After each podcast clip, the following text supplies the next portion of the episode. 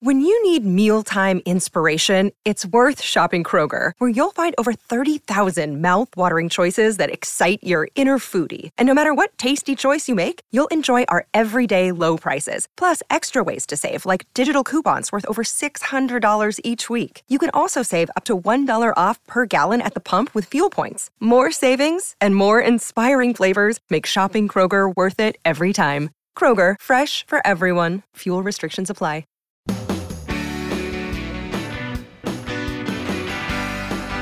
It's my pleasure to welcome you to the Clark Howard Show. Our mission is to serve you and empower you so you make better financial decisions in your life. In addition to this podcast, you can find more money saving advice on our websites, clark.com and clarkdeals.com. If you're not familiar with Clark Deals, it's where we post deals up to the minute, especially timely in the Christmas shopping season. Well, one of the biggest topics I've been asked about over the last year has been Series I savings bonds. And man, they confuse people and people have some trouble from time to time buying them. But I want to tell you how the rates are set has just changed. Not just the rate, but how the rate will be set going forward. And I want to tell you how it works and how it works for you moving forward. I'm also going to talk about something that has freaked me out. What Americans are saving has collapsed, and not necessarily because of inflation. Some people, yes, but that's not the key. And this is tied right in with it. Big jump in the amount of credit card debt. And then, of course, I'm going to get to your questions. So I want to talk to you about the I bonds. I bonds became something that I have been at various phases since the 1990s obsessed with. And then I'm like, no big deal.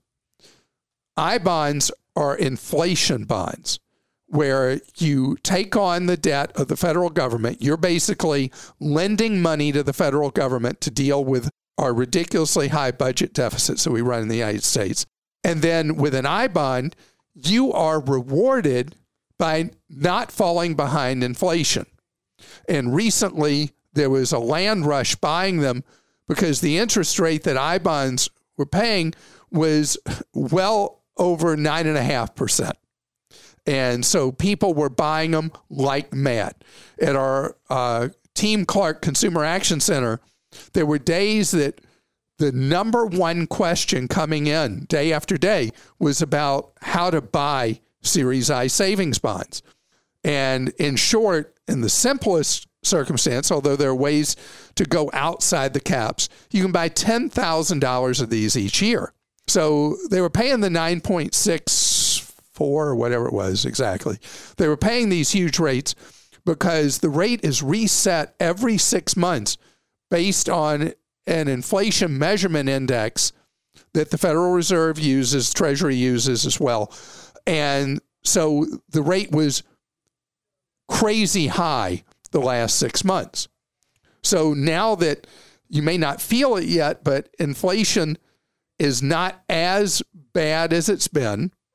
The new rate that resets every six months now is 6.89%. Still much better than you can go earn anywhere else on savings. And you have to set up an account at savingsbonds.gov, and that'll take you to a website called Treasury Direct. It'll redirect you, and you're still at the right place. And you set up the account, they verify your identity. That's where a lot of people have tripped, where the systems had trouble verifying their identity. Verifies your identity, you get that. But there's a big difference when I was on an all out obsession with these 25 years ago, it was when Series I savings bonds were earning two rates. You were getting a base rate that at one time was 3%, if I remember right, plus the rate of inflation. So, whatever inflation was, you were getting inflation plus an additional 3% on your money. For years, the Treasury has offered no return beyond the rate of inflation. So now, with the new reset, people who buy Series I savings bonds now, or let's say you bought $10,000 worth at the 9.64%, you can't buy more till 23, not far away. If you buy more on those, yeah, you'll be earning over the next six months 6.89, nothing to sneeze at, but you'll also be earning an additional 0.4 of a percent, meaning that you'll always earn the rate of inflation plus an additional booster shot. So this is a great place during a time of even moderate to high inflation to have these. So the reason I didn't talk about Series I savings bonds for like 15 years is that interest rates were so low because inflation was so low on Series I bonds. And for those 15 years, the Federal Reserve was paying no money beyond the rate of inflation. So they were a terrible thing to own because they were earning a lot less than even a simple savings account or CD. So these are things when you buy them, you buy them under the rules when you buy them at that moment. You have to hold them a minimum of one year. It's best the way they're set up to hold them for five years. And every six months, the interest rate you earn resets. But the fact now that you will earn inflation plus another almost half a percent, 0.4 of 1%, makes these an even better deal than they were before and until we get inflation squeezed out of the economy again, which will happen, I know during a time of inflation, it feels like it's never going to end. It's going to end. Okay. It's a question of when it ends. Does, I mean, inflation will continue to decline in 23 unless we have a much bigger war breakout in Europe or we have a war that breaks out in Asia or something like that unless we have just something completely a bolt out of the blue, the inflationary cycle is trending down slower than any of us would like. But then there will come a time where I'll say, you know, that stuff I talked about buying those Series I bonds, don't buy them anymore. And if you bought them before and you were earning those great rates, now there's actually a good benefit to selling them and putting your money in something else. But for right now, and certainly for these six months, this cycle we're in, they remain a great place to park money. And when the calendar turns to January, if you did what I suggested and bought them in 22, you hit 23 again, you can buy more. And you can buy up to 10,000 for each family member. And yes, there are tricks of the trade that people keep posting of ways you can go past the 10 grand and they get a little esoteric so I don't dwell on those. The most important thing is you know that this is better than having your money in a bank. It's better than having your money in a credit union. It's better than having it in an online bank. And so, when am I ever going to say better, better, better? Still doesn't beat long term investing. Krista? The first question I'm going to read is from Ken in California. Clark, my employer sent out our open enrollment info and is introducing something called personalized PTO. Starting January 1st, we no longer will accrue PTO. We will take as much time as we feel is reasonable, in quotes. Have you heard of this before? I can't believe this was done for our benefit, although it's sold that way. My remaining 200 hours of PTO will go away and supposedly be held until I leave the company. This program seems like it'll be taken advantage of by some, and the hard workers will be taken advantage of. But I'd love your thoughts. Okay. So that sounds so cynical what you said, Ken, and you're right.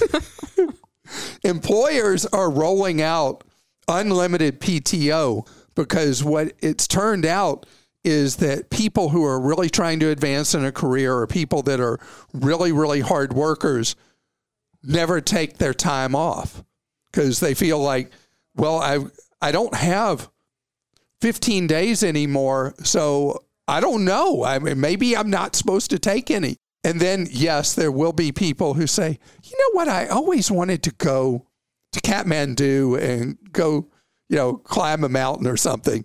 And they'll disappear for three months and they're still getting a paycheck. So, yeah, it is a very odd thing with the unlimited PTO because for so many people, it ends up being uh, straitjacket in their lives that they feel like they can never take a paid day off. So uh, you would think that I would think it was really cool that an employer says, Hey, I trust you. Take as much time as you want. I don't like it because it has the opposite effect on a lot of workers that all work and no play makes you really dull. So, whatever you historically have taken as vacation, if you're offered this unlimited PTO, feel comfortable taking the number of days that you were eligible before before and you took. And if you had never heard me say this, do I ever leave a vacation day on the table, Krista? Never. You've never seen me do that. I take my vacation. I think it's really important to have that balance in your life. Chris in Wisconsin says, I'm positioned for early retirement. My only concern is health care coverage. What are the best options out there for quality health care for early retirees? So, Chris, this has two answers from now through 25. As an individual buying health care, most people on healthcare.gov are going to find more affordable options than you may have found prior to the last couple of years because there's now a much more enhanced federal subsidy that started during COVID on having people insured on an individual plan or a family plan. We are in open enrollment right now, and you can go see the premiums and see if you do qualify for these special congressionally mandated subsidies that will be in effect for, I guess, a full five years based on the recent congressional extension. And so that has made what was cost prohibitive for so many people buying an individual or family policy on healthcare.gov for many people actually very affordable. Look at the silver plans. This is from Marianne in South Carolina. I looked up my homeowner's insurance company on the AM Best website and there was only an NR abbreviation for not reviewed, but it doesn't explain why there was no review. Could this be a red flag? So the story is, and this is true in a lot of insurance company cases, it is a subsidiary, wholly owned subsidiary of a larger insurance enterprise. And the parent company, Krista was kind enough to look up for me, is rated B double plus by AM Best, which means that they are not uh, particularly strong financially. Which, if you were buying life insurance or an annuity, I, I cussed on the on oh, the podcast. Gosh, anyway, we'll bleep that if you were out. buying uh, either of those things, you want a company rated A plus or A plus plus to buy. When you're buying homeowners or auto, the you're buying for a shorter cycle. It's almost like a term type of insurance. that you're buying a year at a time, or auto maybe six months at a time. I'm not as worried about the financial solvency issue as I would be with something that's a long term kind of play. But the rating they have does not say that doesn't give a lot of confidence to their long term financial strength. So coming up I mentioned it earlier. It's kind of shocking what Americans are not saving right now and the credit card debt that's piling on. It's a complete reversal of recent year patterns. And we got to have a talk. Another day is here and you're ready for it. What to wear? Check. Breakfast, lunch, and dinner? Check. Planning for what's next and how to save for it? That's where Bank of America can help. For your financial to-dos, Bank of America has experts ready to help get you closer to your goals. Get started at one of our local financial centers or 24-7 in our mobile banking app. Find a location near you at bankofamerica.com slash talk to us. What would you like the power to do? Mobile banking requires downloading the app and is only available for select devices. Message and data rates may apply. Bank of America and a member FDIC. So we as Americans historically save less of our pay than people in any other developed country. And not just a little less, a ton less. We are a culture that has been very much about today and very much about I see it, I want it, that settles it. It's part of our mentality and immediate gratification. And it's just the way we're wired. But even in the bounds of that, what we're doing right now is almost like revenge spending. Because if you go back not that long ago in 20 and through the first half of 21, there were a lot of restrictions on Americans' movements, a lot imposed by ourselves on ourselves. We weren't doing a lot of things we'd normally do. We weren't traveling. A lot of people weren't eating out. a lot of people weren't going to stores. And the shocker, if you've been listening to me long enough, you know that during peak COVID, we were saving money like maniacs in the United States. And the percent of our pay that we were saving was near record highs for the United States. Well, today, there was a lot of pent up frustration, a lot of upset, obviously, about the dislocation in people's lives, the loss of lives in the United States, everything that COVID did. I mean, a pandemic is so disruptive emotionally, mentally, economically, every which way. And so there's no other term for what's been going on than extreme revenge spending. Now, there are people, it is a meaningful portion of the population in the United States that are stressed financially. Inflation has taken a hit to your wallet, and you are having trouble meeting just life's normal obligations every month. I'm not talking about that. I'm talking about people who are in a position to be able to save more, but they're not. The personal savings rate in the United States down to three cents on a dollar.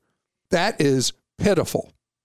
Uh, we actually have been worse. There was a time right after the turn of the century where Americans were what were called negative net savers, meaning for every dollar people were making, they were spending a dollar one plus. I mean, that was unbelievable. Uh, just so you have frame of reference by comparison, in most developed countries, people save more than 20% of their pay, and in Asian developed countries, more than 30% of their pay. In the United States, we're saving 3% right now. The other thing going on is credit card debt. We've gone bonkers with it. So during COVID, people paid down credit card balances at unprecedented rates.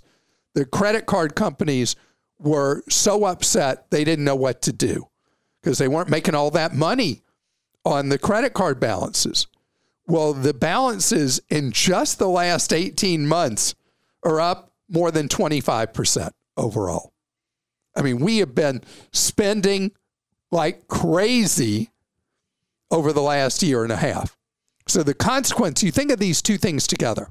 So we're getting to record levels of credit card debt in the United States after we turn the clock way back during COVID. And the amount of our money we're making that we're saving has shrunk to like nothing. Yes, I want to make it clear there are two different groups here. There are people who are wheezing financially just dealing with life's basics. And then there's a larger group of Americans, I don't want to get into the stats, but it's significantly larger, that are people that discretionary spending is what's doing this, where the amount they're saving is going way down, the amount they're borrowing going way up. It, it's a bear trap because you get yourself into a position where anything goes wrong in your life an unexpected uh, decline in the fortunes of who you work for. And suddenly, out of nowhere, you get laid off or they do pay cuts or whatever, whatever the circumstance, or you have uh, unexpected expense in your life and you don't have that cushion anymore. So, if this is me trying to nudge you, that's what I'm trying to do. Not trying to guilt you. The whole thing is trying to get you to think that credit card bill. I really don't like that credit card bill. Or where's my savings? What savings do I have if something happens? I want to reduce the anxiety in your life. And there's something I used to talk about in the Great Recession. It was the closet test. Go around your house or your apartment and look in every closet. If you have a house and you have an attic or if you have a basement in your house, something like that, go look at all the stuff there that you bought that you don't use and use that as like a truth serum for spending moving forward. Krista, did Yeah. I do too much guilt there, or was that the nudge I was I think looking? you're trying to encourage people. Encourage, okay, because I don't want to be that person who's like piling on guilt. Not at all. Well, Phil actually, Phil in New Hampshire wrote in and says, Why are credit card companies charging such high interest rates? My APR rate is over 20%. So credit card companies are doing two things at once right now. If you have a really solid credit score and you are a net payer, they're offering unbelievable rewards on reward cards, trying to get the high volume chargers because the money they make off of the merchant fees. If you are in that category, you're getting one offer after another with normally we give you 60,000 points, but right now we'll give you 100,000 points. And wait, there's more. If you do this and blah, blah, blah. So they're giving all these rewards like candy to certain credit card users. And then others that are running balances, your back's already against the wall. They're boosting those rates, and credit card interest rates have just hit a record high level. So this is the pattern the card companies are using that they have basically two different type of profiles. There are others, but I'm generalizing here. People who are running balances are their prisoner and they're going to just eat you up. The rates over 20%, that was unusual a year ago, not at all now. It's not because of inflation that the rates have gone up. And then you've got other people that are being subsidized by the people that are running the balances and paying interest. The whole key, Phil, is when you're in a position to never pay a credit card company another penny of interest again, your life going forward is going to feel so much better and you'll have so much more control.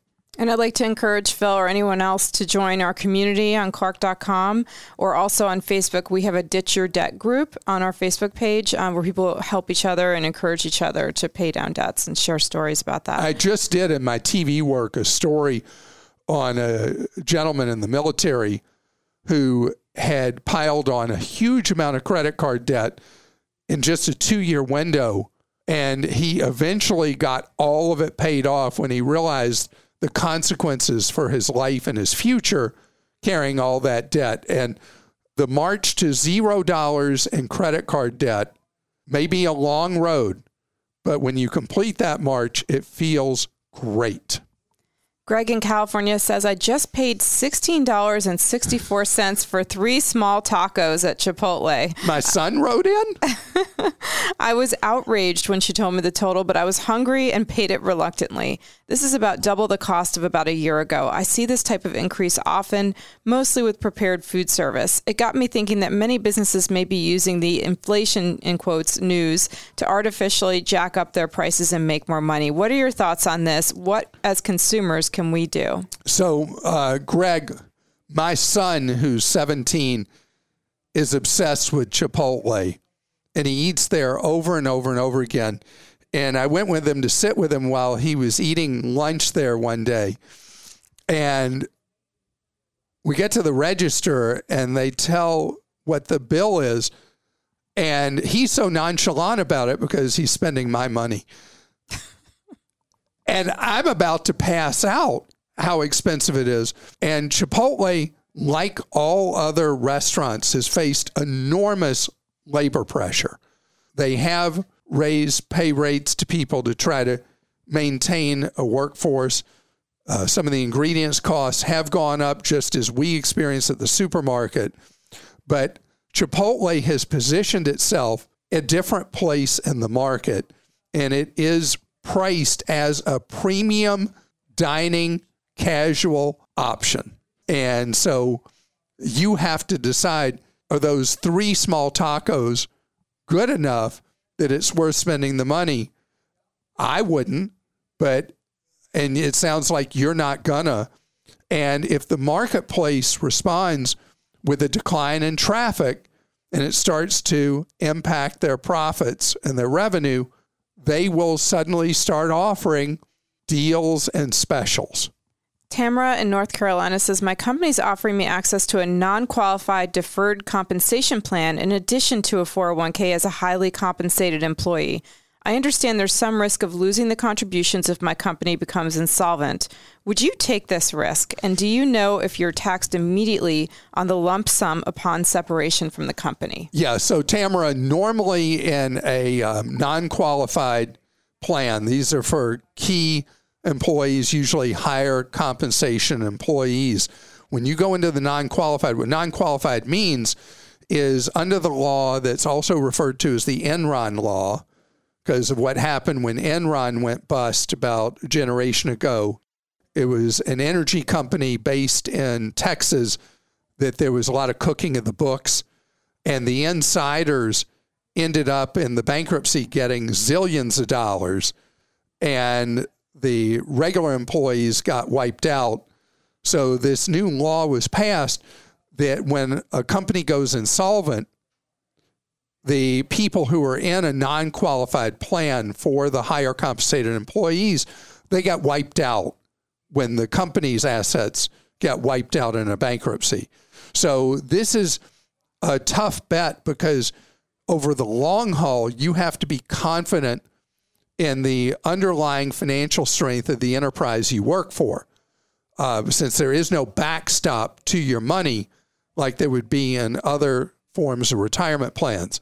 If you're truly, really confident, and if it's a publicly traded company, you can have a real sense of what levels of debt they carry, what levels of profitability they have.